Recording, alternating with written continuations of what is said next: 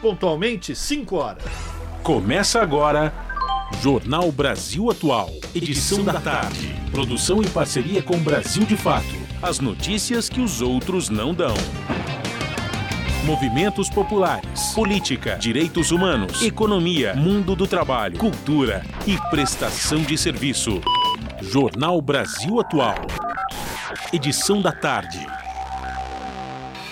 Olá, hoje é segunda-feira, dia 22 de maio de 2023. Ó, nós aqui outra vez, pessoal. Eu sou o Rafael Garcia, junto com a Larissa Boria, fazendo aqui a apresentação de mais uma edição do Jornal Brasil Atual. E estes são os destaques da edição de hoje.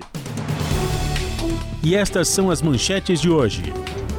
Governo Lula aciona autoridades da Espanha e exige providências efetivas contra racismo sofrido por Vini Júnior. Em reunião com o secretário-geral da ONU, durante o encontro do G7, o presidente Lula reforça a necessidade de reforma do Conselho de Segurança das Nações Unidas. Senado discute projeto que permite infiltração de agentes de segurança na internet para combate à pedofilia. Organizações sociais, entidades e sindicatos lançam campanha que defende a aprovação de MP que taxa brasileiros que obtiveram rendimentos no exterior, incluindo os paraísos fiscais. Mais 131 acusados por atos golpistas de 8 de janeiro começam a ser julgados nesta semana.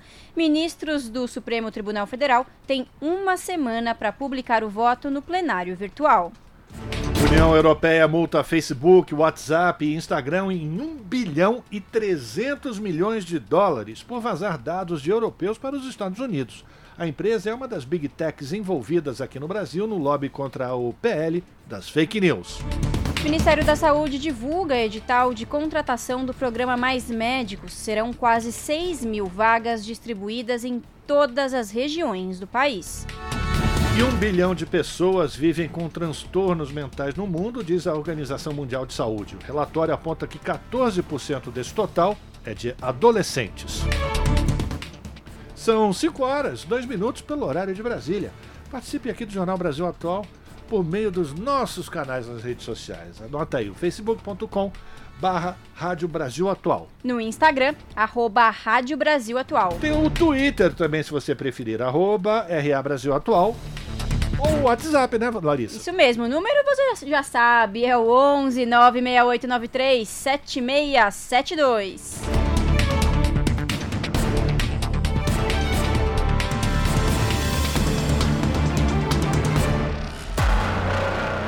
Você está ouvindo Jornal Brasil Atual, edição da tarde. Uma parceria com Brasil de Fato.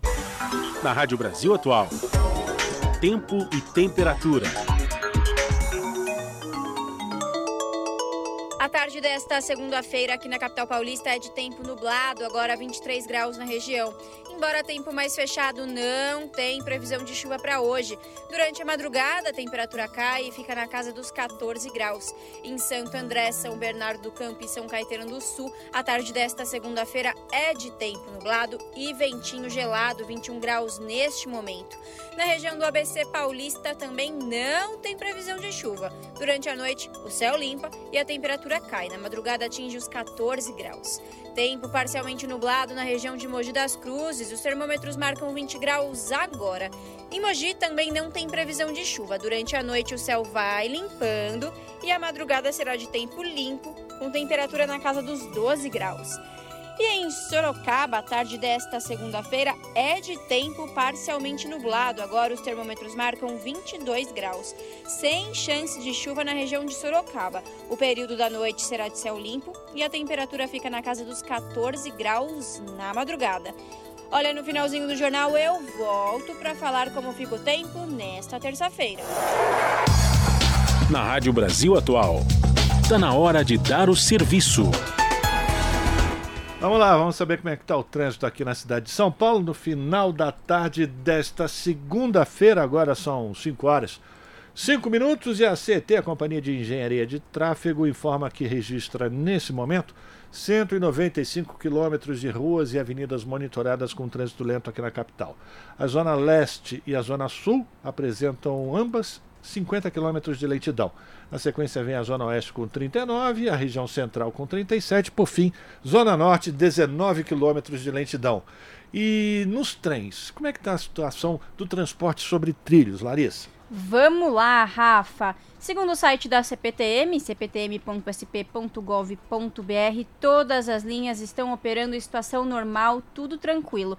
E é aquela coisa, né? A gente sempre dá uma olhadinha também no Twitter da CPTM para ver se é isso mesmo, se tá tudo certo, porque lá eles estão sempre alimentando as redes sociais para ver se é isso mesmo e realmente, viu, Rafa? Tá tudo tranquilo, todas as linhas operando normalmente. Mesma coisa no site do metrô, metrô.sp.gov.br. Todas as linhas estão operando em situação normal, isso é o que diz o site do metrô e também o Twitter do metrô. Rafa, conta pra gente como que tá a situação das rodovias. Olha, Lari, a Ecovias, que é a concessionária que administra o sistema de rodovias Anchieta Imigrantes, informa que não há nenhum ponto de congestionamento nesta segunda-feira, tanto na subida quanto na descida, tanto pela Anchieta como para imigrantes. Não há nenhum ponto de congestionamento, tudo livre, tudo tranquilo, não tem neblina também no Alto da Serra. Lá na Baixada, a rodovia Padre Manuel da Nóbrega também apresenta trânsito normal, portanto o motorista que precisa ir para a Baixada, está na Baixada, precisa vir para São Paulo agora, para o Planalto, pode pegar a estrada, segundo a concessionária, tudo tranquilo, boa viagem.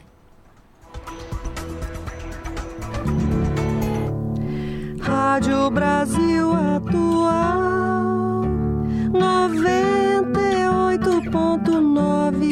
FM.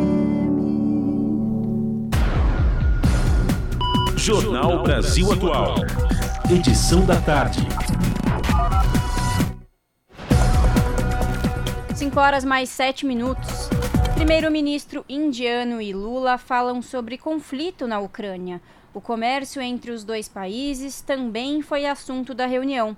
Países da maior relevância para o desenho de uma nova geopolítica global, disse Lula. Vamos saber mais na reportagem de Priscila Mazenotti. Brasil e Índia não são países neutros na guerra entre Rússia e Ucrânia, mas sim países interessados na manutenção da paz no mundo. A declaração é do primeiro-ministro indiano Narendra Modi e foi feita durante encontro bilateral com o presidente Luiz Inácio Lula da Silva no Japão. Modi ainda falou sobre o interesse em trabalhar com o Brasil em busca de uma solução pacífica para o conflito. Após o encontro, Lula tuitou: "Estamos do lado da paz." O comércio entre os dois países também foi assunto da reunião. Países da maior relevância para o desenho de uma nova geopolítica global, disse Lula. As relações diplomáticas Brasil-Índia começaram em 1948. A Índia é o quinto maior parceiro comercial do Brasil. Em 2021, o comércio entre os dois países chegou ao maior resultado da história, mais de $15 bilhões. Lula também teve reunião bilateral com o primeiro-ministro do Vietnã, Pham Minh Chinh. As conversas giraram em torno da necessidade de aumento do comércio entre os dois países e na cooperação em áreas como ciência e tecnologia, inclusive com a possibilidade de um acordo entre Vietnã e Mercosul.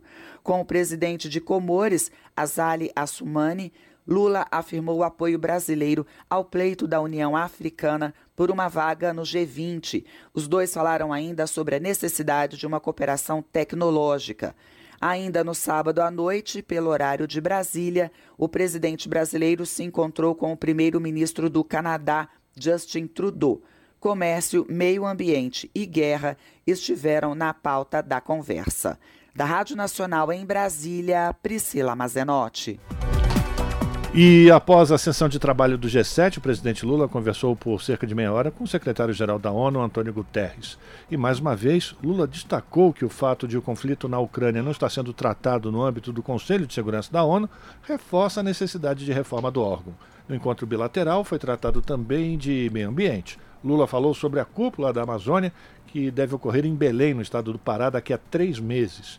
Guterres falou que vai apoiar a iniciativa brasileira de criação de um grupo de cooperação formado por nações amazônicas, Indonésia e República Democrática do Congo, países que têm grandes florestas. Lula participa como convidado da reunião do G7, grupo que reúne as principais economias do mundo, Estados Unidos, Alemanha, Japão, França, Itália, Reino Unido e Canadá.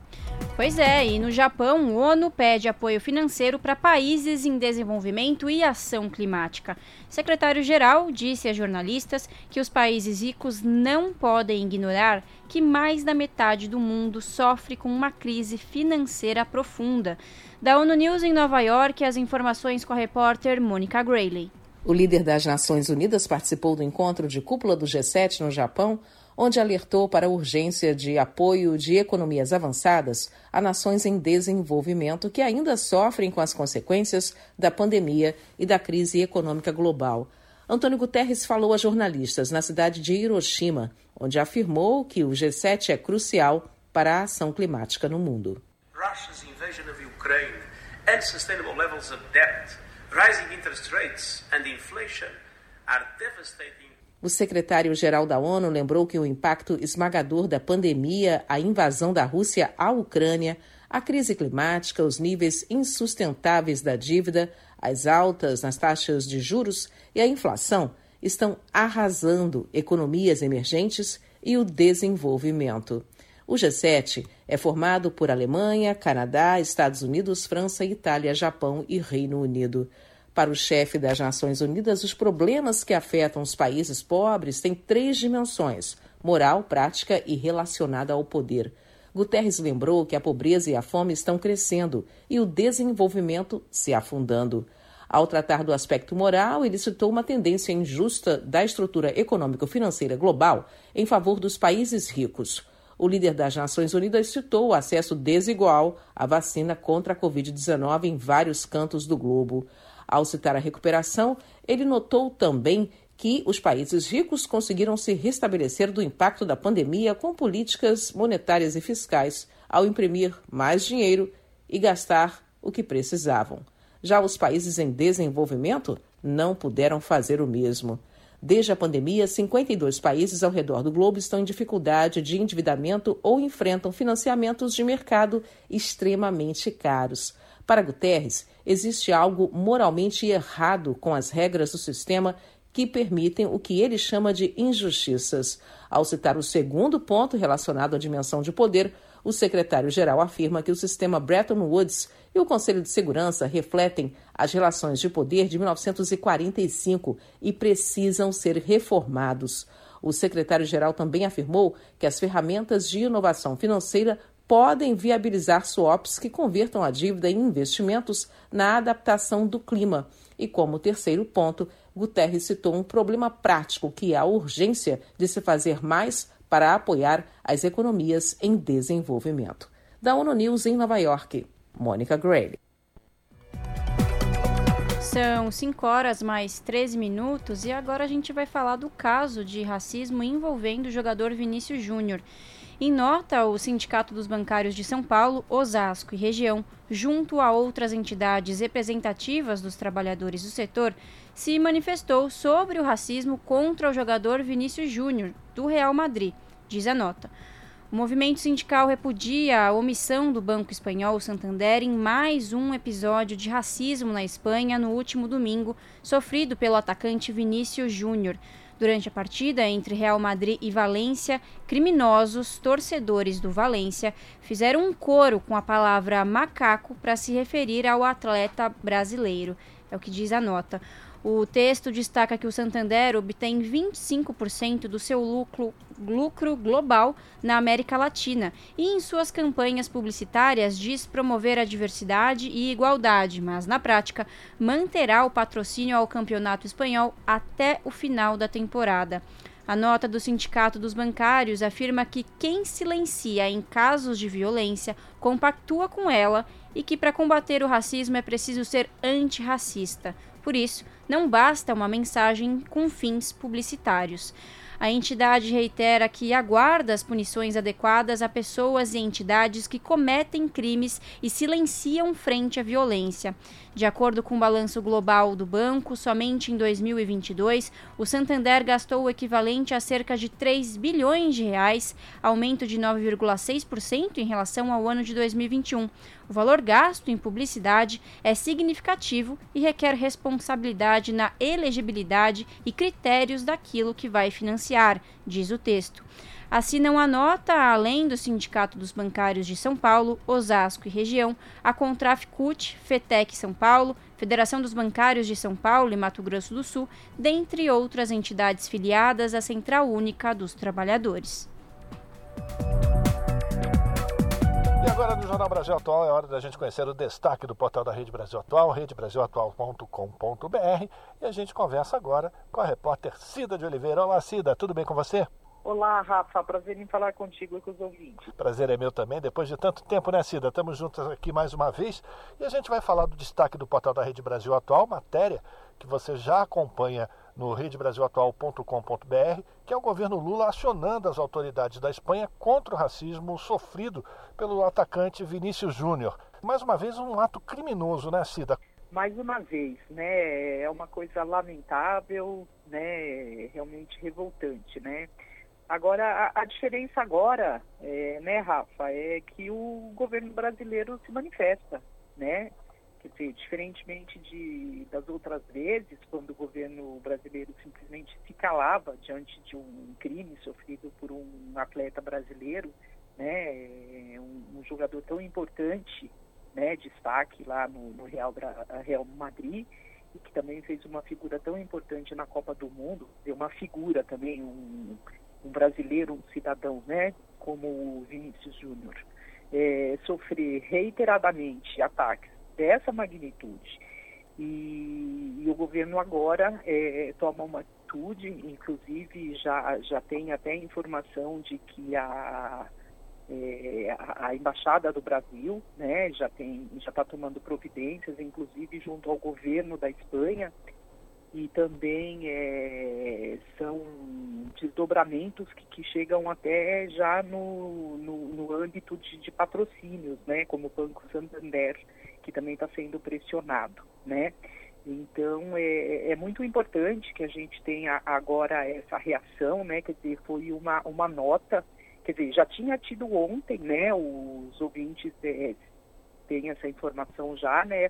O presidente Lula já tinha se manifestado a respeito disso, chamado a atenção, né, para essa gravidade, né?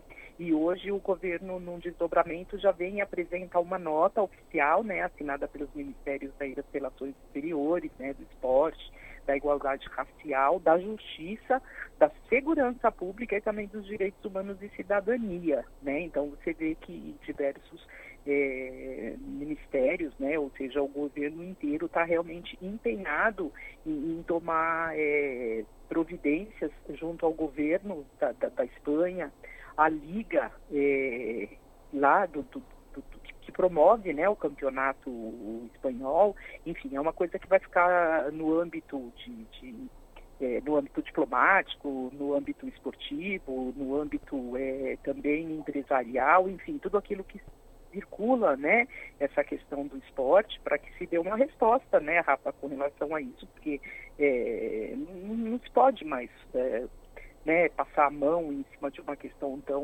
importante como se não tivesse acontecendo nada, né? E o presidente da La Liga, que reúne os principais times da Espanha, que organiza o campeonato espanhol, me parece um reacionário, um defensor da extrema-direita, inclusive. Em vez de defender a vítima dessas agressões, o presidente da La Liga ainda deu umas indiretas para o Vini Júnior, do tipo, fica quietinho que você está se excedendo. É um absurdo mesmo, e por isso essa reação internacional também, né, Cida? É verdade, Rafa, é muito importante essa reação, e agora quando é no âmbito das redes sociais, que é sempre muito importante, né, às vezes a gente até fala, né, puxa vida, né, manifestar nas redes sociais é fácil, né, é fácil, mas é importante, né, porque quando você questiona um banco poderoso, né, como é o Santander, que coloca dinheiro ali, você traz a discussão para um outro patamar, né, para que a gente não permita mais né? Que a gente mostre que a gente está de olho, que a gente está vendo isso e que a gente não pode de maneira nenhuma aceitar e ficar quieto com relação a isso, né?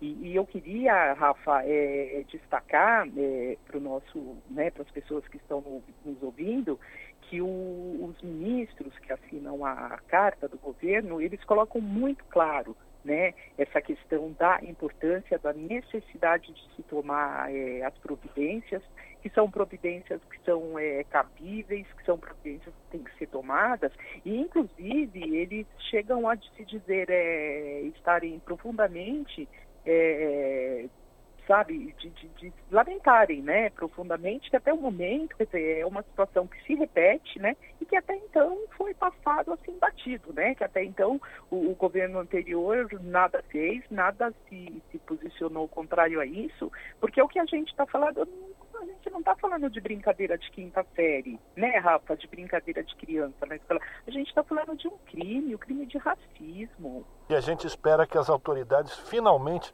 tomem algum tipo de providência e coloque um fim nessas atitudes racistas criminosas que a torcida espanhola vem realizando contra especificamente o Vinícius Júnior, mas de uma maneira geral contra qualquer tipo de intolerância racial, que isso deixe de acontecer no esporte mundial e principalmente nos gramados. E todos os detalhes dessa reação do governo brasileiro contra os atos de racismo sofrido pelo Vinícius Júnior lá na Espanha, o nosso ouvinte e a nossa ouvinte acompanham acessando o portal da Rede Brasil Atual, redebrasilatual.com.br. Cida, muito obrigado pela tua participação, parabéns pelo trabalho, forte abraço e a gente continua em contato, tá bom? Tá certo. Um abraço para você e para os ouvintes. Conversamos com Cida de Oliveira aqui no Jornal Brasil Atual. Você está ouvindo Jornal Brasil Atual, edição da tarde. Uma parceria com Brasil de Fato. São 5 horas 21 minutos.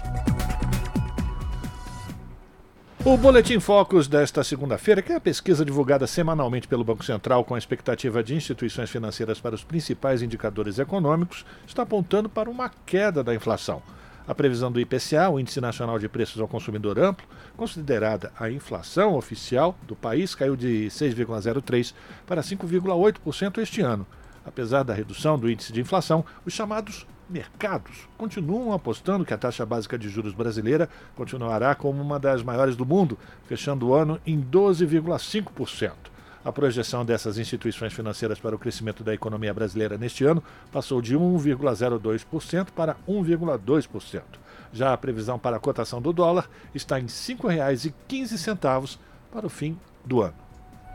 E a campanha Tributários Super Ricos, que reúne mais de 70 organizações sociais, entidades e sindicatos, defende que o Congresso Nacional aprove a medida provisória que taxa brasileiros que obtiveram rendimentos no exterior, incluindo paraísos fiscais. A MP é a mesma que o governo Lula editou para elevar o limite de isenção do imposto de renda para 2 salários mínimos, ou R$ 2.640. Deputados e senadores têm cerca de 40 dias para analisar a medida, publicada em 30 de abril. De acordo com estimativas do Ministério da Fazenda, há, hoje, R$ 1 trilhão em ativos no exterior de pessoas físicas residentes no Brasil. E praticamente não há cobrança de impostos sobre rendas passivas, como dividendos, juros e royalties. Pelo texto da MP, será cobrado 15% sobre rendimentos entre R$ 6.000 e R$ 50.000. Acima disso, a taxa será de 22,5%. Com essas medidas, o governo federal espera arrecadar R$ 3,25 bilhões somente neste ano. Esse aumento na arrecadação deve bancar parte das perdas com a atualização da tabela do imposto de renda. Cerca de 40% dos contribuintes, ou 13 milhões e 700 mil pessoas, deixarão de pagar já a partir deste mês. Agora são 5 horas e 23 minutos e aqui em São Paulo, a Câmara Municipal vai realizar amanhã, dia 23 de maio, uma audiência pública sobre a revisão do Plano Diretor Estratégico, que deve ser votado nos próximos meses. O Plano Diretor é a lei responsável por definir as regras de construção e expansão do município. O atual Plano Diretor, que foi aprovado em 2014 durante a gestão de Fernando Haddad, tinha a previsão de ser revisado em 2021, mas o debate foi postergado várias vezes. Os moradores na cidade de São Paulo que quiserem participar presencialmente dessas audiências públicas terão à disposição transporte gratuito oferecido pela SP Trans. Os ônibus sairão do terminal Parque Dom Pedro II às 6 da tarde, 18 horas. Os interessados devem se dirigir à plataforma 0, atrás do ponto da linha 2104. A previsão de chegada à Câmara Municipal é 18h40. O ônibus deverá aguardar o fim da audiência pública no Terminal Bandeira para retornar com os usuários ao Terminal Parque Dom Pedro, sem previsão de horário. É possível também participar por videoconferência. Haverá transmissão via YouTube no canal da Câmara Municipal de São Paulo. As próximas audiências públicas estão marcadas para os dias 29 e 30 de maio. E comissões do Senado podem votar nesta semana o projeto que permite infiltração de agentes de segurança na internet para combate à pedofilia e a proposta que obriga mensagens de alerta em livros didáticos sobre o álcool, tabaco e outras drogas. Os colegiados ainda terão audiência com o ministro das Comunicações e outra sobre a regulamentação do mercado de crédito de carbono. Os detalhes na reportagem de Rodrigo Rezende. A Comissão de Educação do Senado pode votar na terça-feira o projeto do senador Romário, do PL do Rio de Janeiro, que veda a exigência da aquisição de material em escolas públicas. No mesmo dia, a de Assuntos Econômicos analisa a criação do Código de Defesa do Empreendedor e a de Segurança Pública, uma proposta do senador Marcos Duval, do Podemos do Espírito Santo, que permite a infiltração de agentes de segurança na internet para investigar a exploração sexual de crianças e adolescentes. Ainda na terça, as comissões de Infraestrutura e de Ciência e Tecnologia recebem o ministro das Comunicações, Juscelino Filho. O presidente da CCT, senador Carlos Viana, do Podemos de Minas Gerais, apontou alguns dos temas que devem ser tratados com o ministro.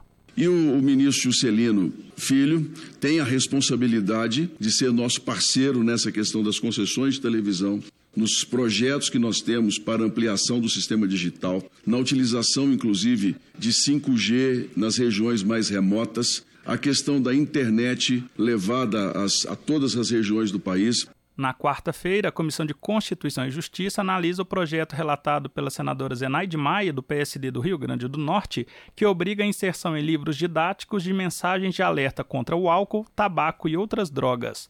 Na quarta, a Comissão de Meio Ambiente tem audiência pública sobre a regulamentação do mercado de créditos de carbono no país.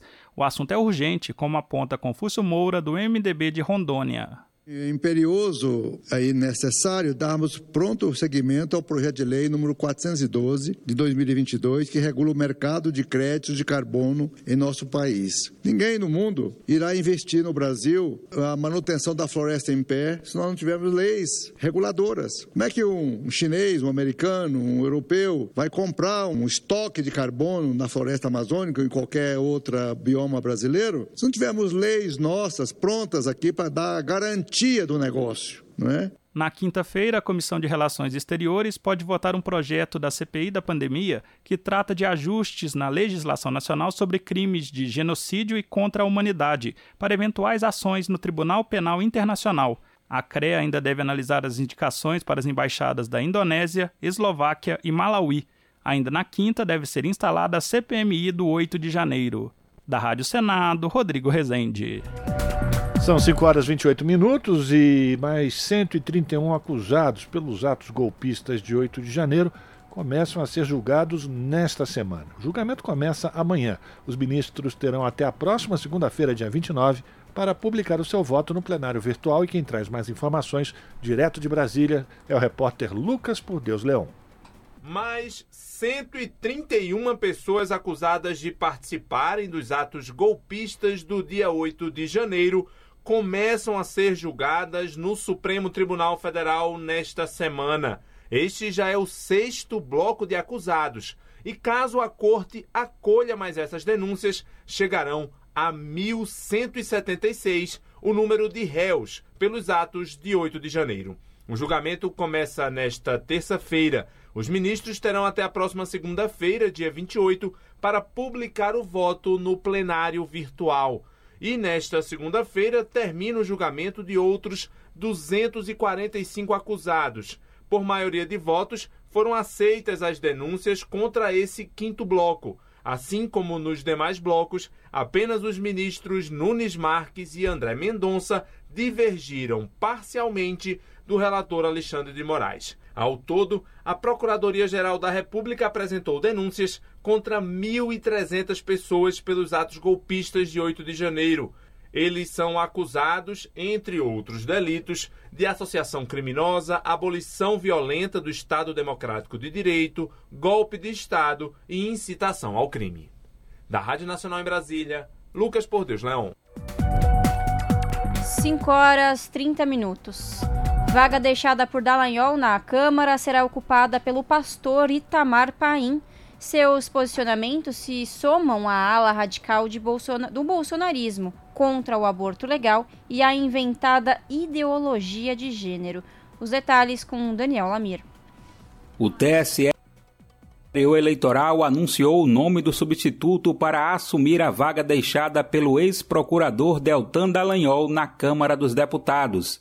É o pastor Itamar Paim Pruchi, do PL do Paraná, da 59ª Igreja do Evangelho Quadrangular, na região metropolitana de Curitiba. Dallagnol foi enquadrado pela Corte Eleitoral na Lei da Ficha Limpa e teve seu mandato cassado. Paim recebeu 47 mil votos nas eleições do ano passado, 7 vezes menos do que a votação obtida por Dallagnol, 345 mil. Em suas redes sociais, Paim escreveu que não esperava assumir o cargo a partir de uma cassação, mas que está pronto para tomar posse. Ele afirmou que essa é uma situação inesperada, mas como primeiro suplente do partido, está à disposição. O substituto disse entender que tem pautas em comum com Dallagnol. Nas palavras dele, o combate à corrupção e a defesa dos valores da família e da vida, entre outros temas conservadores. Paim vai se somar à oposição ao governo de Luiz Inácio Lula da Silva, do PT. Seus posicionamentos se somam à ala mais radical do bolsonarismo, que é contra até mesmo o aborto legal, ou seja, nos casos em que a prática é legalizada e regulamentada no Brasil, gravidez de risco, a vida da gestante, anencefalia do feto e estupro. Paim, que é pastor há cerca de 23 anos, também se diz crítico do que chama de ideologia de gênero. Ele se intitula como defensor da vida e da família e da liberdade religiosa. No registro de candidatura junto ao TSE, Paim se declara pardo. A Justiça Eleitoral, o pastor também declarou cerca de R$300 mil em bens. No total, Paim gastou R$451.250 com despesas pagas durante sua campanha no ano passado. A despeito de ter sido definido como titular da vaga, Paim pode demorar para tomar posse do cargo. Isso porque a cassação de Dallagnol ainda será analisada pela Corregedoria da Câmara dos Deputados, onde o ex-procurador da Lava Jato tem direito à defesa. O presidente do colegiado, deputado Domingos Neto, do PSD do Ceará, nesse caso precisa declarar a perda de mandato definitiva. Da Rádio Brasil de Fato, com reportagem de Caroline Oliveira, de São Paulo. Locução, Daniel Lamir. Agora são 5h33. Aqui em São Paulo, a Assembleia Legislativa deverá seguir nesta semana com foco no projeto de lei complementar 75, que vai propor a recomposição salarial das polícias civil e militar. Na semana passada, o chamado PLC 75 foi discutido em 2 reuniões do Congresso de Comissões e tem 3 sessões extraordinárias. Para esta semana, a previsão é que a medida seja votada em plenário. A expectativa dos parlamentares é a convocação de uma reunião extraordinária amanhã, dia 23. O PLC, proposto pelo governo Tarcísio de Freitas, apresenta um reajuste aplicado no salário base dos policiais de forma não linear, ou seja, cada patente da PM, praças e oficiais e cada cargo da Polícia Civil terão um percentual distinto de aumento. A média, de acordo com a proposta, será de 20,2%. O texto aprovado pelo Congresso de Comissões da Assembleia Legislativa de São Paulo, após 2 longos debates, foi o original apresentado pelo governo. A única mudança, antes de a medida ir para a votação em plenário, foi a retirada da alíquota de 10,5% de contribuição previdenciária que militares ativos, inativos e pensionistas deveriam pagar para financiar o pagamento das pensões e da remuneração dos militares da reserva. Essa alteração foi solicitada pelo próprio governo após repercussão negativa. Segundo a executiva paulista, a medida deve abranger 228 mil agentes entre ativos, inativos e pensionistas, ao custo mensal de R$ 414 milhões de reais aos cofres públicos. Você está ouvindo Jornal Brasil Atual, edição da tarde. Uma parceria com Brasil de Fato. 5:34. Estado americano de Montana é o primeiro a banir o TikTok. A partir de 1º de janeiro do ano que vem, passa a ser ilegal para as lojas de aplicativos oferecer a famosa plataforma de vídeos. Os detalhes com Pedro Moreira. Nos Estados Unidos, a Suprema Corte isentou o Twitter de responsabilidade em um ataque do Estado Islâmico por ter permitido postagens do grupo que recrutavam integrantes e pregavam atos violentos. Os 9 juízes foram unânimes em considerar que a lei antiterrorismo americana não se aplica às plataformas de tecnologia no trecho que permite processar quem sabidamente fornecer assistência substancial a grupos terroristas. Com o veredito, o tribunal também devolveu para instâncias inferiores uma ação similar movida contra o YouTube, que pertence à Alphabet, controladora do Google. Ainda nos Estados Unidos, Montana se tornou o primeiro estado do país a banir o TikTok. A partir de 1º de janeiro do ano que vem, passa a ser ilegal para as lojas de aplicativos oferecer a famosa plataforma de vídeos. O TikTok, que tem mais de 150 milhões de inscritos americanos, enfrenta acusações de permitir que o governo chinês tenha acesso aos dados dos usuários. A empresa afirmou que o projeto de lei infringe a liberdade de expressão e que defenderá os direitos dos usuários dentro e fora de Montana. Na Colômbia, depois de ter anunciado o resgate de 4 crianças que teriam sobrevivido a uma queda de avião, o presidente Gustavo Petro disse que os relatos não foram confirmados e a busca continua. A mídia internacional chegou a noticiar com surpresa o fato de os irmãos da etnia indígena Huitoto, com idades entre 11 meses e 13 anos, terem sobrevivido por 17 dias na selva comendo frutas. O avião em que elas estavam caiu no sul do país no dia 1º. 3 adultos, incluindo o piloto e a mãe das crianças, morreram na queda. Em Jerusalém, em meio ao aumento da tensão na região, milhares de nacionalistas israelenses marcharam pelas ruas da cidade antiga em celebração à data em que Israel ocupou a cidade, em 1967. A marcha é usada como uma demonstração de força de grupos mais radicais e é encarada como uma provocação pelos palestinos, que reivindicam a porção leste da cidade como a capital do seu futuro estado. A anexação total da cidade por Israel não é reconhecida pela comunidade internacional. Este ano, os palestinos também organizaram suas próprias marchas na Cisjordânia, ocupada por Israel, e em Gaza. Da TV Brasil para a Rádio Nacional, Pedro Moreira. Esse é o Jornal Brasil Atual, edição da tarde. Uma parceria com Brasil de Fato. 5:37 e a União Europeia multou nesta segunda-feira a Meta, que é a dona do Facebook, WhatsApp e Instagram, em US$ 1,3 bilhão por ter vazado dados de cidadãos europeus para os Estados Unidos. A empresa é uma das big techs envolvidas no lobby contra o projeto de lei das fake news e alvo de pedido, inclusive, de explicações do Supremo Tribunal Federal no início deste mês.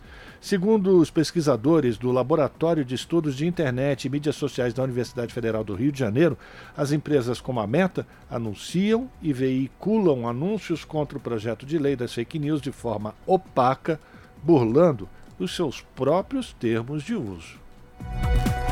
5:38. O governo envia oxigênio e equipamentos hospitalares ao Amapá. Estado enfrenta aumento na internação de crianças com síndromes gripais. O transporte está sendo feito por navio pela Marinha. São 2 tanques criogênicos que começaram a ser transportados neste domingo, dia 21. A carga partiu de Belém, no Pará, e deve chegar a Santana, no Amapá, amanhã, dia 23. Os detalhes com Priscila Mazenotti. A semana começa com a possibilidade de votação do projeto de lei complementar das novas regras fiscais na Câmara na quarta. Oficialmente, a sessão ainda não foi convocada, mas na semana passada, o relator da proposta, o deputado Cláudio Cajado, já tinha informado que, por acordo, o mérito do projeto seria votado no dia 24. Para aprovar a proposta, são necessários pelo menos 257 votos, estando presentes os 513 deputados. A expectativa do governo é que o texto com as novas medidas de redução de gastos passe com ampla maioria, como ocorreu com a urgência na semana passada, quando o requerimento foi aprovado com 367 votos a favor e 102 contra. Em seguida, a matéria segue para o Senado. O pedido dos senadores é para que, ao contrário da Câmara, onde o texto foi direto para o plenário por conta da urgência, na casa passe por pelo menos uma comissão, provavelmente a de assuntos econômicos. Outra expectativa é com relação à instalação da CPI mista do 8 de janeiro. A composição já foi definida pelos partidos. Falta apenas a indicação de 2 senadores titulares por parte do Bloco Democracia, formado por União, MDB, Podemos, PDT e PSDB, e um deputado titular pelo Blocão, formado por União, PP, Federação PSDB, Cidadania, PDT, PSB, Avante, Solidariedade e Patriota. A reunião de instalação, que na prática significa escolha de presidente e relator, foi marcada para as 9h da manhã da quinta-feira, dia 25. Um dia antes, na quarta, a Comissão de Segurança Pública e Combate ao Crime Organizado da Câmara vai ouvir o ministro do Gabinete de Segurança Institucional, General Amaro. Ele foi convidado a falar sobre o vídeo em que o ex-ministro do GSI, General Gonçalves Dias, aparece dentro do Palácio do Planalto durante os ataques golpistas. A semana no Senado também será dedicada à votação de medidas provisórias. A preocupação é com as MPs que estão perto de perder a validade. 15 delas perdem a validade até 5 de junho. São propostas ainda do governo Bolsonaro, como a do PERSE, que perde a validade no dia 30 e trata da isenção fiscal para o setor de eventos durante a pandemia. E MPs também do governo Lula, como a que reestruturou a Esplanada e perde a validade no próximo dia 1º. Os senadores devem se dedicar ainda à votação de indicação de autoridades. Há a previsão de 8 sabatinas na Comissão de Relações Exteriores de embaixadores para chefiar missões do Brasil no exterior. Da Rádio Nacional em Brasília, Priscila Mazenotti. 5h42 e o Ministério da Saúde divulgou hoje o edital do programa Mais Médicos. Serão quase 6.000 vagas que serão distribuídas em 1.994 municípios em todas as regiões do país. A prioridade é para profissionais brasileiros formados aqui no Brasil, mas também poderão participar brasileiros formados no exterior ou estrangeiros que continuarão atuando com registro do Ministério da Saúde em vagas não ocupadas por médicos com registro aqui do Brasil, né? As inscrições seguem abertas até o dia 31 de maio e a previsão, segundo o Ministério da Saúde, é que os profissionais comecem a atuar nos municípios até o fim de junho. Para se inscrever, basta acessar o sistema de gerenciamento de programas entre os dias 26 e 31 de maio no endereço eletrônico do Mais Médicos. Após a validação da inscrição, entre 1º e 5 de junho, os candidatos poderão indicar até 2 locais de atuação da sua preferência. Todos os participantes poderão receber incentivos pela permanência no programa, sendo que os que forem alocados em regiões de extrema pobreza e vulnerabilidade, de acordo com a oferta do edital, recebem um percentual maior. E 1 bilhão de pessoas vivem com transtornos mentais no mundo, é o que diz a Organização Mundial de Saúde. O relatório aponta que, desse total, 14% é de adolescentes. A reportagem é de Solimar Luz. Relatório da Organização Mundial da Saúde aponta que cerca de 1 bilhão de pessoas vivem com algum tipo de transtorno mental no mundo. Desse total, 14% são adolescentes. No Brasil, uma pesquisa sobre saúde mental na infância e adolescência chama a atenção para um fenômeno contemporâneo cada vez mais presente na vida dos adolescentes, a automutilação, que consiste em causar dano ao próprio corpo. Cortes, perfurações, queimaduras, arranhões e contusões são as expressões mais comuns desse tipo de violência. Para entender quais aspectos emocionais e afetivos estão relacionados a essa prática, pesquisadores da UF, Universidade Federal Fluminense, acompanharam 61 pré-adolescentes e adolescentes entre 10 e 16 anos, alunos de escolas públicas de Volta Redonda, no Sul Fluminense. Além de entrevistas clínicas, a pesquisa contou com testes psicológicos. O estudo sobre a estruturação do ego e da personalidade de adolescentes que se automutilam, coordenado pelo professor e doutor em psicologia clínica Antônio Augusto Pinto Júnior, mostrou que, quando se trata da motivação por trás desse tipo de comportamento, 83% dos casos estão relacionados a conflitos familiares. Com a falta de alguém em quem confiar, se machucar é a forma que muitos adolescentes encontraram para enfrentar o sofrimento e, como dito por alguns, eu prefiro sentir a dor do corpo do que sentir a dor da alma. O professor destaca a importância do acolhimento. O resultado dessa pesquisa demanda ações, projetos de intervenção, de escuta, de acolhimento a esses jovens que manifestam mesmo sofrimento psíquico bastante grave. Outro resultado da pesquisa trata dos instrumentos utilizados e partes do corpo. Há a prevalência de braços, mãos ou pulsos em mais de 94% dos casos. O professor ressalta que esses podem funcionar como um sinal de alerta. Alguns comportamentos, como, por exemplo, usar constantemente roupas de manga comprida, mesmo no verão, né, num dia quente, eles se automutilam, eles se autolesionam, mas eles escondem os cortes, né? Então, observar esses comportamentos e também a presença de objetos cortantes, porque na grande maioria eles usam objetos cortantes, como lâmina de apontador, né? E os pais devem estar observando, principalmente quando eles estão muito isolados. Diante dos resultados alcançados, o projeto agora visa o trabalho em conjunto com as escolas para que sejam desenvolvidas iniciativas voltadas para a prevenção e o combate à automutilação, o que engloba também a prevenção da violência doméstica. Da Rádio Nacional no Rio de Janeiro, Solimar Luz. 5 horas e 47 minutos.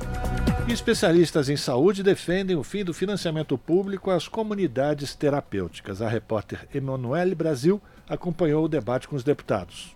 Especialistas em saúde defenderam o fim do financiamento público às comunidades terapêuticas, destinadas à reabilitação de dependentes químicos. Nos últimos 5 anos, houve aumento de 182% nas emendas parlamentares destinadas a essas instituições, conforme levantamento apresentado pelo Instituto de Estudos para Políticas de Saúde com dados do Ministério de Desenvolvimento e Assistência Social. Durante a pandemia, em 2020, foram destinados 27,8 milhões de reais. Em 2021, o montante saltou para 40,5 milhões de reais. Em 2022, 36,4 milhões. E em 2023, já são 53,6 milhões, apontou o Ministério. No entanto, para os participantes do debate na Comissão de Previdência e Assistência Social da Câmara dos Deputados, o acréscimo de dinheiro público não resultou em melhor eficiência do tratamento da saúde mental. Essa foi a opinião do representante do Ministério da Saúde, Marcelo Xavier. Ao longo desses últimos 5 anos, nós não tivemos uma melhora de nenhum indicador na área de saúde mental. Durante esses últimos 5 anos, nós tivemos um aumento da prevalência de uso de álcool e drogas, a gente teve um aumento de taxas de suicídio. Para a representante do Instituto de Estudos para Políticas de Saúde, Dayana Rosa, um dos principais problemas para a manutenção das comunidades terapêuticas na rede pública é a precariedade de fiscalização pela sociedade sociedade civil, de como é aplicado o dinheiro público. No SUS a gente consegue controle social, consegue observar os direitos humanos, fortalecer e até aumentar os direitos humanos. A gente consegue transparência, a gente consegue ciência e a gente consegue, mais do que tudo, a liberdade. Já para a deputada Cristiane Lopes, do União de Rondônia, as comunidades são parte importante no tratamento de dependentes químicos e, portanto, devem ser financiadas. A grande diferença entre os senhores e para quem cuida das comunidades terapêuticas é que os senhores falam de teoria, de protocolos, enquanto eles falam da prática, falam do cuidado. Durante a audiência, a prática de doutrinamento religioso dos internos por essas instituições foi o tema que gerou maior controvérsia entre os deputados. Para o deputado Pastor Eurico, do PL de Pernambuco, favorável ao trabalho das comunidades, a prática não é contrária ao direito de liberdade religiosa. Já o pastor Henrique Vieira, do PSOL do Rio de Janeiro, que solicitou o debate, acredita que outras formas de cultuar uma religião devem ser ofertadas aos pacientes. Da Rádio Câmara de Brasília, Emanuele Brasil. Doação de sangue. Você sabe como contribuir com essa ação cidadã? Deve-se estar atento aos requisitos necessários definidos pelo Ministério da Saúde para realizar a doação de sangue. Os detalhes com Daniel Lamir. A doação de sangue como prática de solidariedade auxilia salvando vidas. No caso de pessoas que se submetem a tratamentos e intervenções médicas, assim como de pessoas feridas e que estejam em situação de calamidade. Mas os bancos de sangue e hemocentros de diversos estados brasileiros estão com os estoques de sangue e plaquetas em níveis baixos. De acordo com informações do Ministério da Saúde, uma única doação pode salvar até 4 vidas. É importante saber que o corpo humano possui cerca de 5 litros de sangue e uma única doação equivale a 450 ml do soro. Para doar, alguns pré-requisitos devem ser seguidos. Em caso de dúvidas, é importante se dirigir a um hemocentro ou Unidade Básica de Saúde do SUS para obter mais informações acerca de cada caso. Quem for doar, deve ter entre 16 e 69 anos e pesar mais de 50 quilos. No ato, deve portar um documento oficial com foto, como, por exemplo, RG, CNH, passaporte ou certificado de reservista. Quem se interessar deve ter dormido no mínimo 6 horas nas 24 horas que antecedem a doação. No caso de jovens entre 16 e 18 anos, é necessário apresentar o consentimento formal da pessoa responsável legal.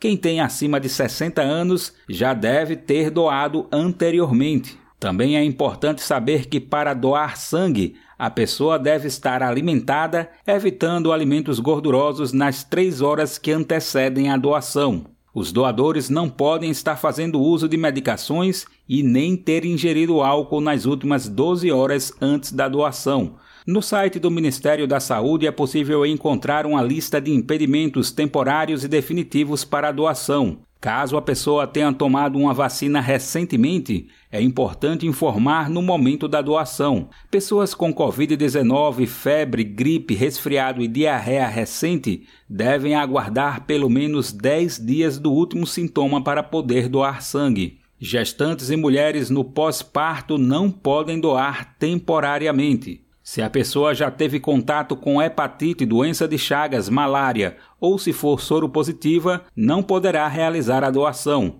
O procedimento é simples, rápido e seguro. O Ministério da Saúde informa que todos os materiais utilizados na doação são descartáveis.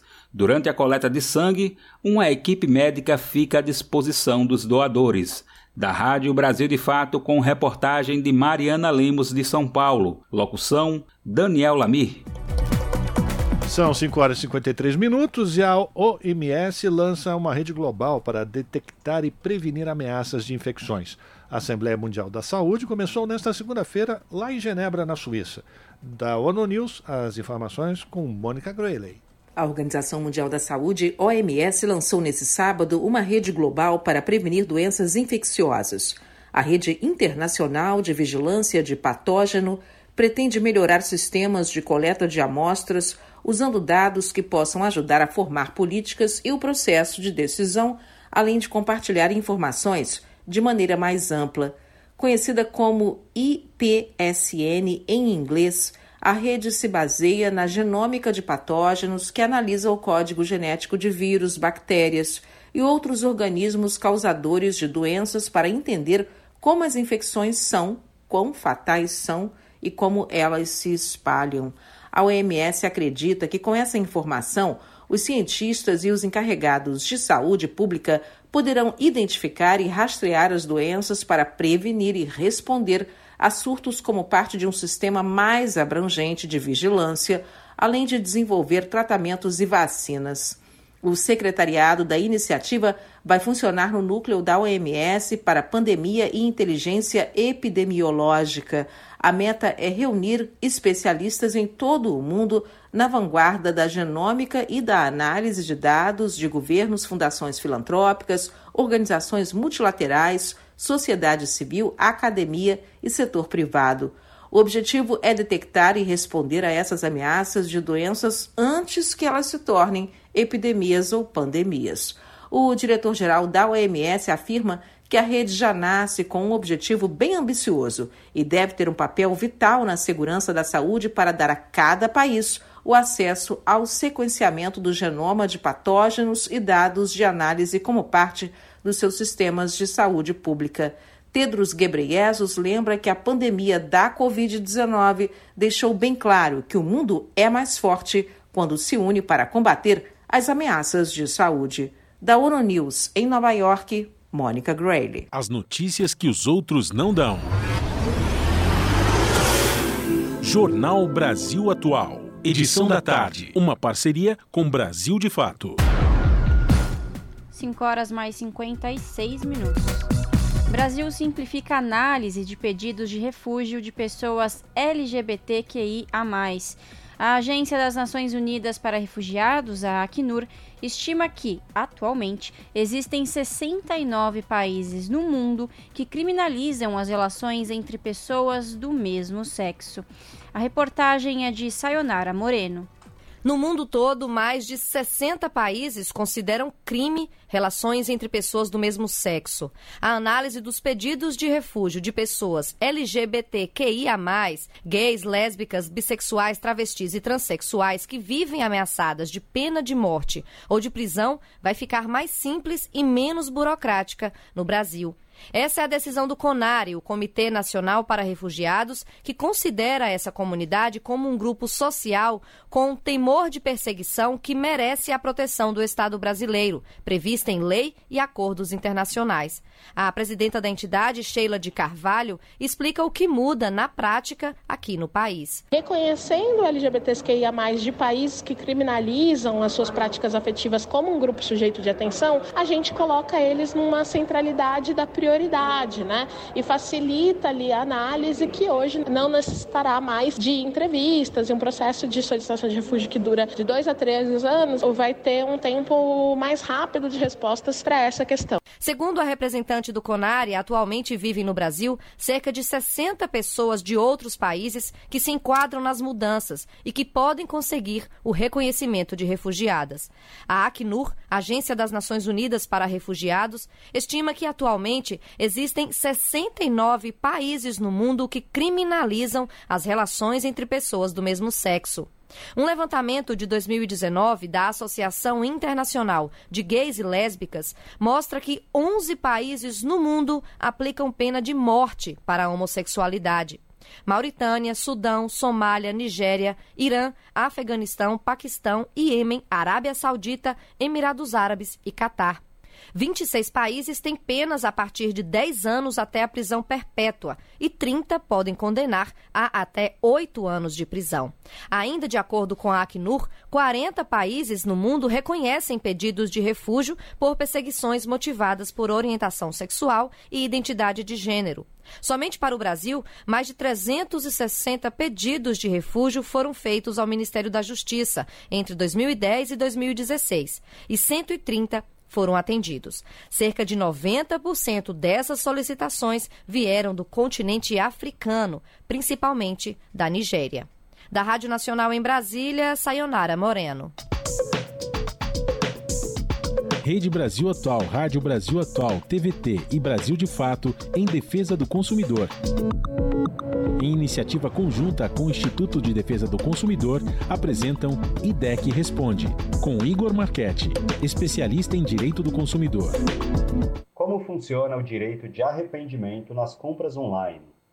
Na questão das compras online, compras fora do estabelecimento comercial, é possível o consumidor ter o direito que nós chamamos de direito de arrependimento. Esse direito está previsto no artigo 49 do Código de Defesa do Consumidor e garante que o consumidor possa se arrepender realmente da compra e pedir a devolução do valor, independentemente de pagamento de taxas e qualquer tipo de encargo.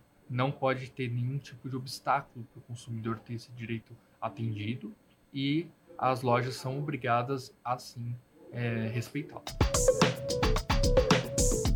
Rede Brasil Atual, Rádio Brasil Atual, TVT e Brasil de Fato em defesa do consumidor. Em iniciativa conjunta com o Instituto de Defesa do Consumidor, apresentaram IDEC Responde. 18 horas. Rádio Brasil Atual. Para sugestões e comentários, entre em contato conosco por e-mail redação@jornalbrasilatual.com.br ou WhatsApp DDD 11 96893 7672. Acompanhe a nossa programação também pelo site redebrasilatual.com.br.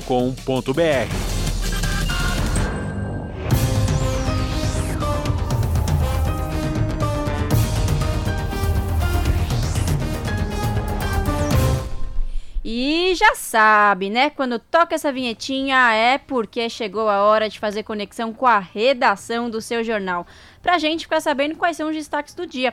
Lembrando que o seu jornal começa pontualmente às 19 horas na TVT, canal digital 44.1, e também pelo canal do YouTube, youtube.com/RedeTVT. No comando dela, a apresentadora Ana Flávia Quitério. Boa noite, Flavinha! Quais são os destaques desta segunda? Olá, Lares e Rafa, uma excelente noite para vocês e para todos os ouvintes da Rádio Brasil Atual. Uma excelente semana para todos nós também. Que ela seja leve, tranquila, de muita paz, amor, muito trabalho também, não é mesmo? Que todos aí possam ter dias maravilhosos. E Rafa, seja bem-vinda novamente. Quanto tempo, hein? Você que está aí no lugar do Cosmo, enquanto ele está nos seus merecidos dias de descanso. Então, mais uma vez, bem-vindo à apresentação. Bom, então vamos aos destaques, porque, claro, hoje tem o seu jornal pontualmente às 7 da noite, que está cheio de notícias e informações. Começando, o seu jornal ele tem mostrado diversas manifestações contra o novo ensino médio. Entidades sindicais da educação e movimentos estudantis vêm reclamando dos prejuízos causados por essa reforma implementada em 2017 que trouxe problemas como o aumento da evasão de estudantes. Só trouxe problemas. Um estudo da rede pública e da universidade evidencia os efeitos danosos no ensino público de São Paulo. Isso é interessante e é importante também para quem está em casa entender, né? Porque às vezes a gente fala sobre essa questão do novo ensino médio, tem gente que, não, mas por que será que está causando tanto burburinho? Por que é polêmico? Quais são esses prejuízos? Então, na nossa matéria, vocês vão entender especificamente o que são esses problemas ocasionados do novo ensino médio. E o Bixiga, na região central de São Paulo, é um dos principais bairros, né, negros da cidade, sabia disso? Bom, durante a escavação da linha laranja do metrô, foram encontradas evidências arqueológicas do século XIX, que indicam que no lugar existiu um quilombo urbano. Pois é. Agora a luta dos movimentos do Bixiga é para que seja reconhecida a existência no local do sítio arqueológico e também do quilombo. E quem esteve por lá foi a repórter Gerhana Rodrigues, que ela traz todos os detalhes e vocês vão ver o que ela descobriu por lá. E os movimentos destacam que não são contra, né? Para quem pensei que eles são contra a implementação do metrô, que é possível construir uma estação na região e preservar o sítio arqueológico. Eles são, na verdade, a favor da preservação desse sítio arqueológico, né, de extrema importância histórico. E o início da construção da linha laranja já fez com que a sede da escola de samba Vai Vai fosse removida do local. Então, já é uma linha que causa problemas. E aí vocês vão saber também sobre esse sítio arqueológico. E para encerrar, mais um episódio triste, né? Vocês devem ter acompanhado ontem. Não se fala de outra coisa nos principais meios de comunicação esportivos também, né? Do triste episódio envolvendo o jogador brasileiro Vinícius Júnior durante a partida do Real Madrid, né, clube em que o atleta joga, contra a equipe do Valência. Né, após a torcida adversária chamar Vini Júnior de macaco, o jogador foi expulso por uma confusão que não foi iniciada por ele. Ele acabou pagando o pato. O governo brasileiro, claro, não ficou parado vendo a repercussão do caso, totalmente diferente. Olha só que bom ter um governo que protege, né, os brasileiros. Enfim, não fica acovardado, né, no silêncio. Bom, o presidente Lula e os ministros Silvio Almeida e Aniele Franco, eles se posicionaram sobre a situação. E o Itamaraty tomou uma atitude dura contra o governo da Espanha. É preciso, né, gente? Não é a primeira, o próprio Vini Júnior disse, não é a primeira, não é a segunda. Foram cerca de 10 vezes em que ele foi vítima de racismo, né? Então, imagina como é que não deve ser para ele, né, estando ali defendendo um time e de repente ouvir essas ofensas, né? Algo que a gente para pra pensar, em pleno século XXI as pessoas ainda têm esse discurso de ódio, né, do racismo, enfim, isso é muito triste. Então, mais detalhes também dos desdobramentos desse episódio lamentável que aconteceu no futebol mundial e acobertado por quem deveria, né, chegar e tomar a frente e dizer, não, vamos fazer aí com que as pessoas, né, sejam identificadas e seja pago, né, que elas paguem aí, tomar as devidas providências. Bom, esses foram os destaques da edição de hoje aqui do seu jornal, mas vocês já sabem, as notícias completas vocês acompanham pontualmente às 19h comigo no seu jornal. Um bom programa, um bom jornal para vocês. Lares e Rafa, novamente bem-vindo. E eu espero, então, por vocês às 19h. Beijão, até lá. Jornal Brasil Atual, edição da tarde. Uma parceria com Brasil de Fato.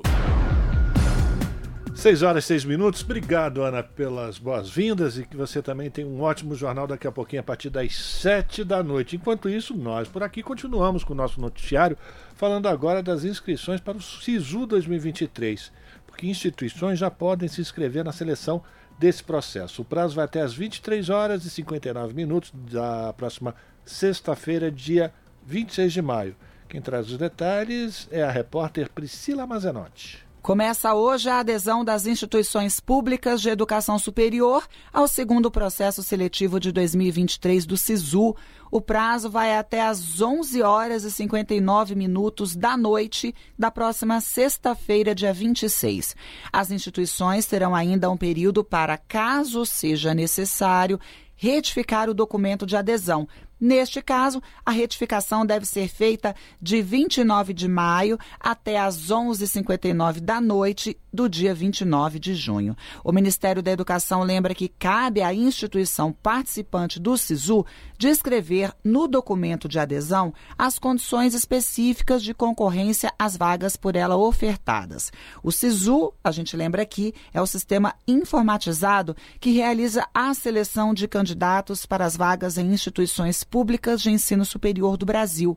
Durante o período de inscrições, é possível mudar as opções de curso quantas vezes quiser.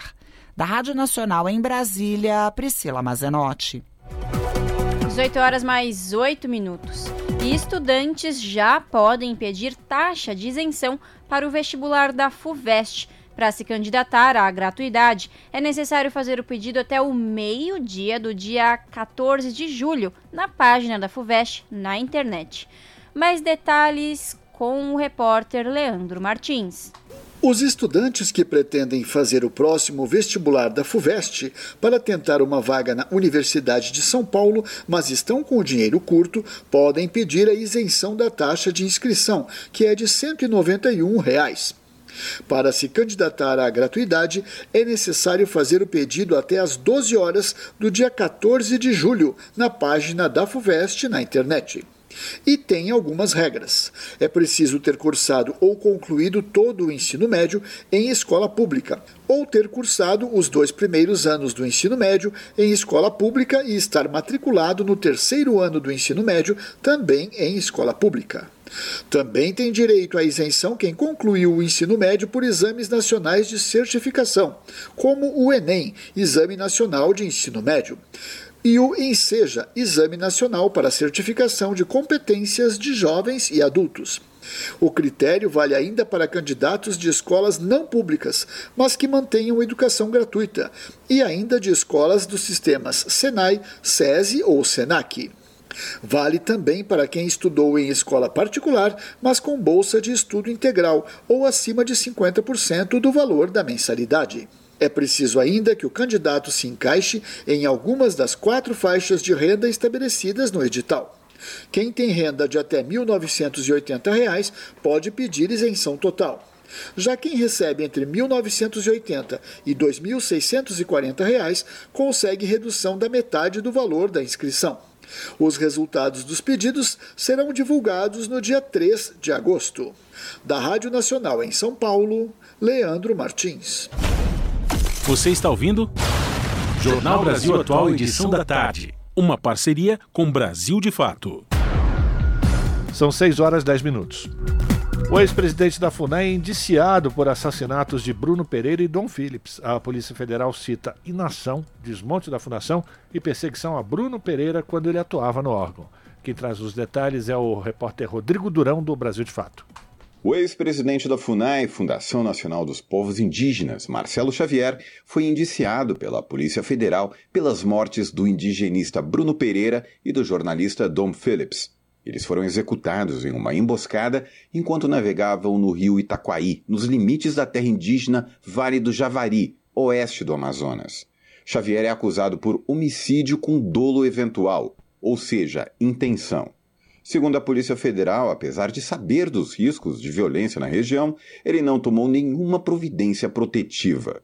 A decisão da Polícia Federal cita alertas e pedidos de ajuda feitos por servidores públicos que atuavam na TI e uma ação judicial por mais segurança no local, ambos ignorados. O ex-presidente da FUNAI ocupou o cargo na gestão bolsonarista do governo federal de julho de 2019 até o ano passado. Delegado da Polícia Federal, ele já foi assessor especial para assuntos fundiários de Rafael Garcia, que comandava a União Democrática Ruralista, entidade que frequentemente entra em conflito com os povos indígenas. Já nos primeiros meses de atuação à frente da FUNAI, Marcelo Xavier trocou 15 coordenadores do órgão, que tinham históricos consolidados de trabalhos entre os indígenas. Bruno Pereira estava nessa lista.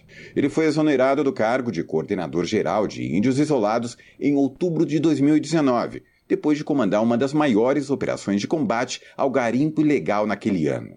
Durante a gestão, Xavier foi acusado diversas vezes de atuar contra a defesa e a garantia de vida dos povos indígenas. Ele militarizou o órgão, abriu diversos processos de investigação de indígenas e também de ambientalistas. Servidores públicos relataram diversos casos de assédio moral e até a produção ilegal de um relatório contra um trabalhador.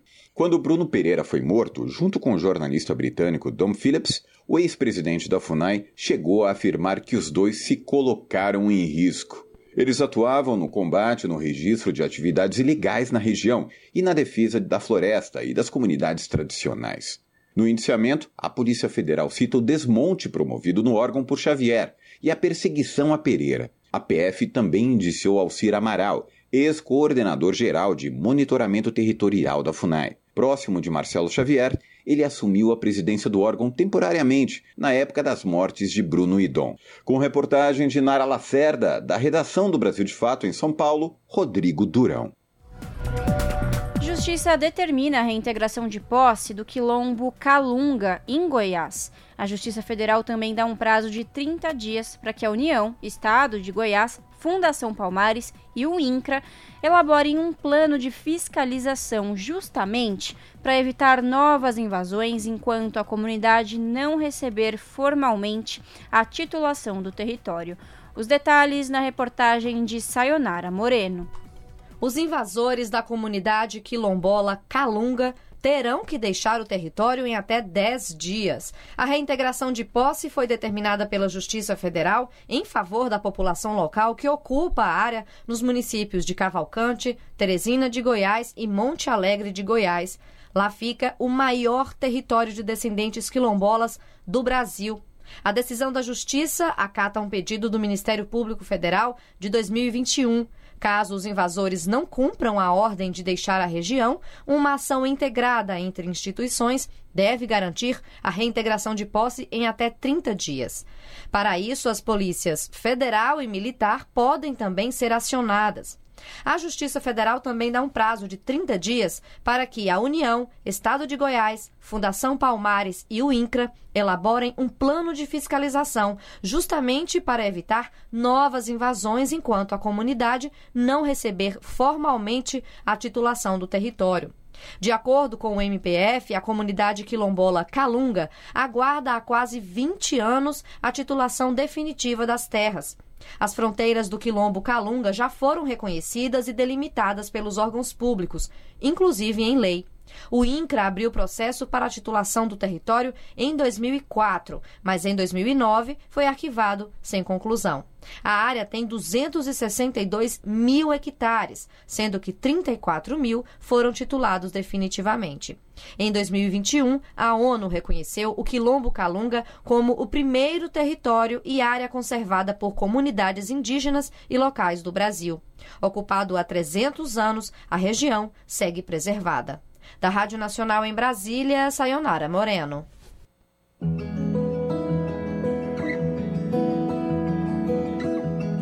Momento agroecológico. Dar vida a uma área improdutiva e sem função social.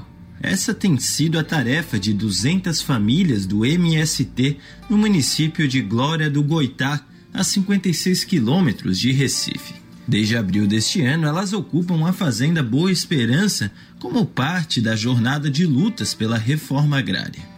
O terreno estava abandonado, sob controle de uma família tradicional da região, e hoje já dá frutos com menos de 10 dias de ocupação. O capim deu lugar ao cultivo de milho, macaxeira, quiabo, feijão, erva, cidreira, bananeira, acerola, siriguela e fruta-pão. Tamar vivia de aluguel no município de Surubim. Saiu da cidade e se tornou uma liderança do acampamento. Eu estou feliz da vida, eu estou feito uma criança. Porque aqui eu estou me sentindo vitoriosa, eu estou me sentindo viva. É isso, apesar de estar com 63 anos já, mas eu estou me sentindo viva aqui, coisas que eu não vinha sentindo. Tamar explica o porquê de se utilizar a cobertura de folhas em cima dos canteiros. Para proteger, né? Fortalecer mais o solo. Que aqui nós não queremos nada de veneno, não queremos nada de fogo. Vamos aproveitar a terra para fortificar a terra, o mato para fortificar a terra.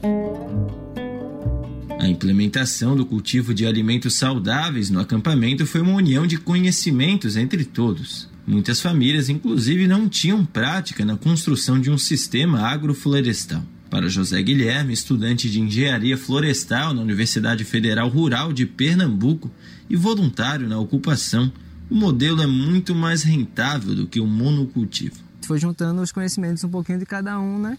E aí somando com os conhecimentos da agrofloresta, né? As técnicas da agrofloresta, consorciando, né? Fazendo um plantio diferente do convencional, né? Tem gente que também plantava convencional, a gente foi trabalhando para ver como é que fazia para plantar sem usar o agrotóxico, né? Então a gente buscou fazer a cobertura do solo, fazer consórcios em vez de plantar monocultivo. Para construir a vida no acampamento, Ana Maria deixou o marido, 4 filhos, 9 netos na comunidade do Novo Caxangá, em Recife. A ideia depois é trazê-los, mas primeiro quer construir seu cantinho e logo começar a plantar. O MST não invade terra, apenas ocupa uma coisa que ninguém está dando valor. E aqui a gente quer colher o melhor, né? Tanto para a gente, para ajudar o próximo, né? Que é o importante. Mas não é querer uma coisa que seja só para a gente, tem que pensar no próximo. Se não for assim, ninguém vive, né? A ideia do MST é que o local seja referência na produção de alimentos saudáveis e a preços justos para abastecer as cidades de Glória de Guaitá, Feira Nova e Vitória de Santo Antão. De São Paulo, da Rádio Brasil de Fato, Pedro Estropaçolas.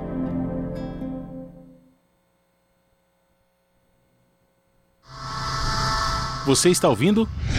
Jornal Brasil Atual, edição da tarde. Uma parceria com Brasil de Fato. São 18 horas, cada coisa, gente. 18 horas, 19 minutos, também conhecido como 6h19. E a Embratur quer 5% dos recursos do SESC e do SENAC. E o que é que isso significa? A empresa de turismo alega que não tem financiamento permanente desde o ano de 2019, quando deixou de ser autarquia federal. O Daniel Lamir traz mais detalhes. O presidente do Senado, Rodrigo Pacheco, retirou de pauta a proposta que prevê a destinação de 5% dos valores arrecadados pelo SENAC e pelo SESC para a promoção internacional do turismo no Brasil. A despeito de ter sido aprovada na Câmara dos Deputados em 25 de abril, a expectativa é que os senadores barrem a transferência. A proposta foi anexada por uma medida provisória que estabelece à Embratur o valor equivalente a 5% dos valores arrecadados pelo SESC e pelo SENAC.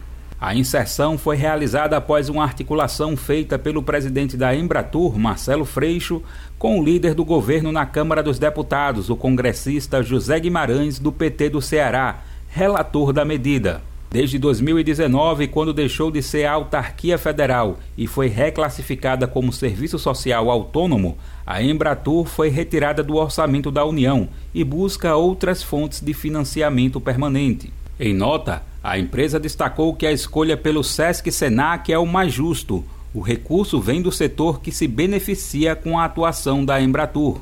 De acordo com o estudo da Fundação Getúlio Vargas, que embasou a proposta, a cada R$1 investido na promoção internacional do turismo, R$20 entram na economia por meio do consumo feito pelos turistas. Para a Embratur, não haveria prejuízo para os órgãos do Sistema S caso a transferência fosse aprovada.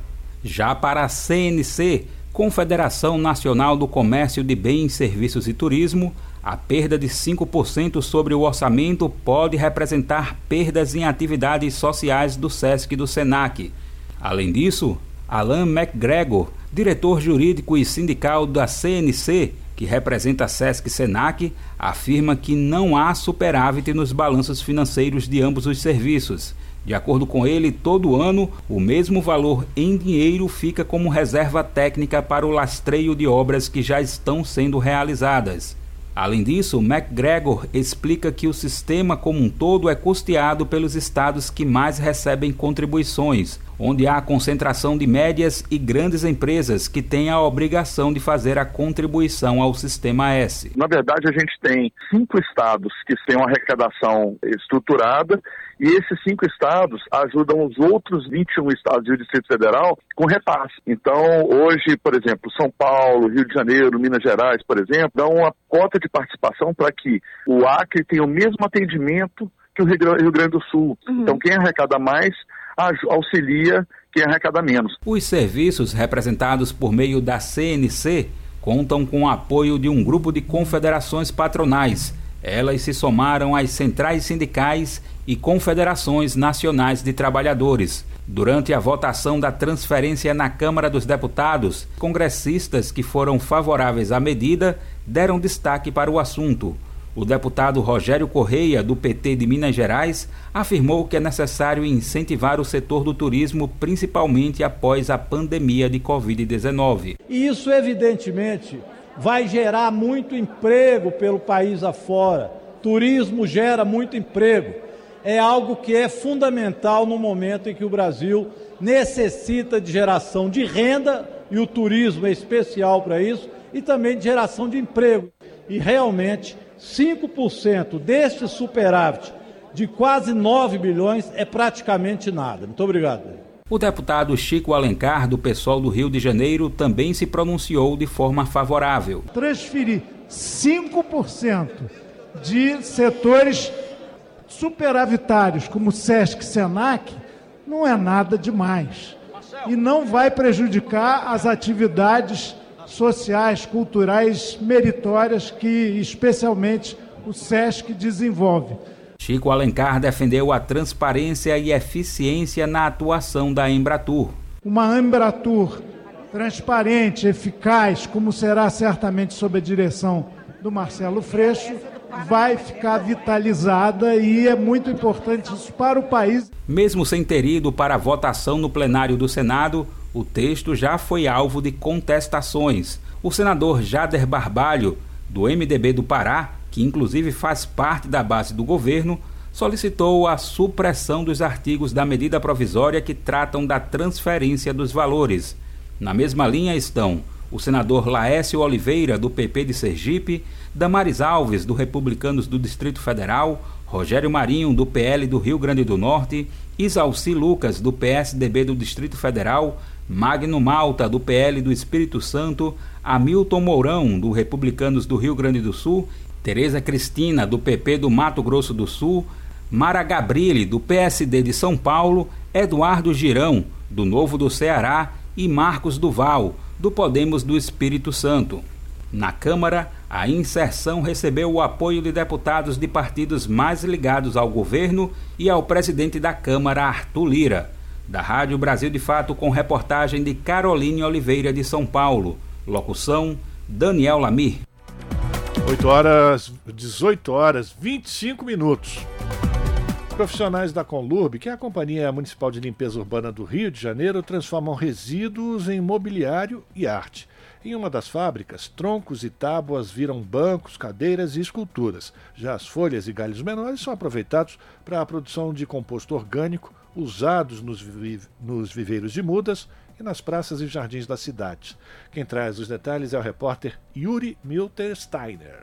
Além do trabalho essencial de limpeza urbana, os profissionais da Conlurb, a Companhia Municipal de Limpeza Urbana do Rio de Janeiro, também transformam os resíduos em mobiliário e objetos de trabalho, e também em peças de arte. A companhia tem duas fábricas especializadas nessa reutilização. Uma em Campo Grande, que conserta e fabrica acessórios para uso dos varredores. E uma em Bangu, que faz brinquedos e peças de mobiliários para praças com o que é retirado nas podas de árvore. Segundo o coordenador da fábrica Lixo Gari, Jorge Fernandes, cerca de 95 trabalhadores nesta fábrica estão empenhados diariamente em buscar soluções de baixo custo para reaproveitar esses resíduos. Nossa equipe é composta por 95 profissionais, em sua maioria oriundos do quadro de profissionais da Conlurb.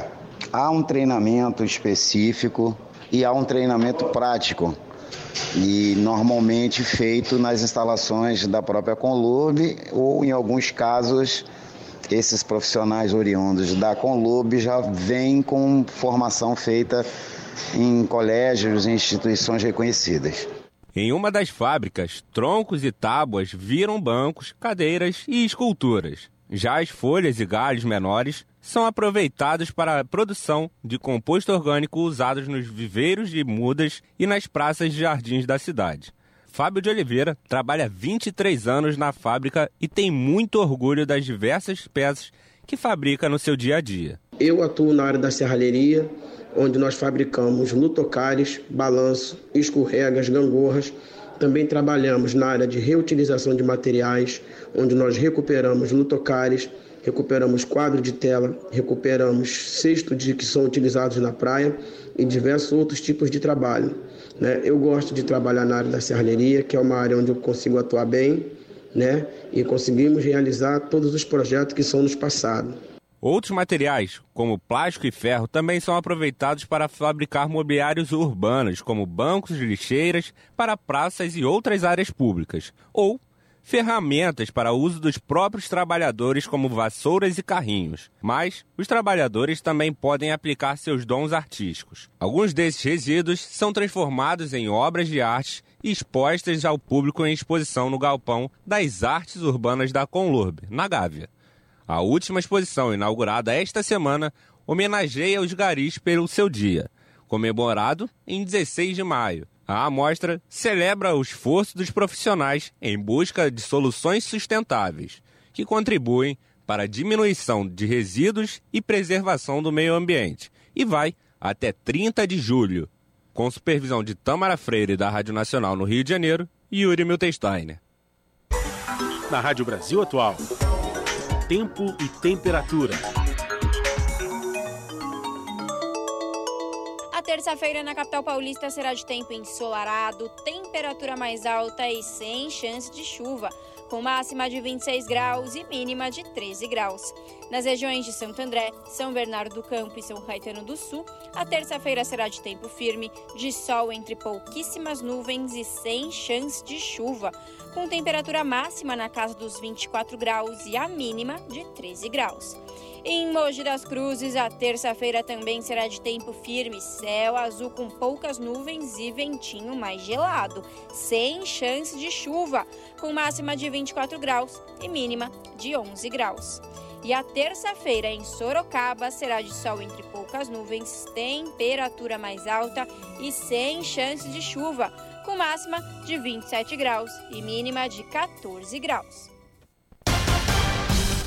Muito bem, a gente chega ao fim de mais uma edição do Jornal Brasil Atual, ligação direta. Você fica agora com o papo com o Zé Trajano e pela TVT a partir das 7 da noite tem o seu jornal. Nós voltamos amanhã a partir das 5 da tarde. Até lá!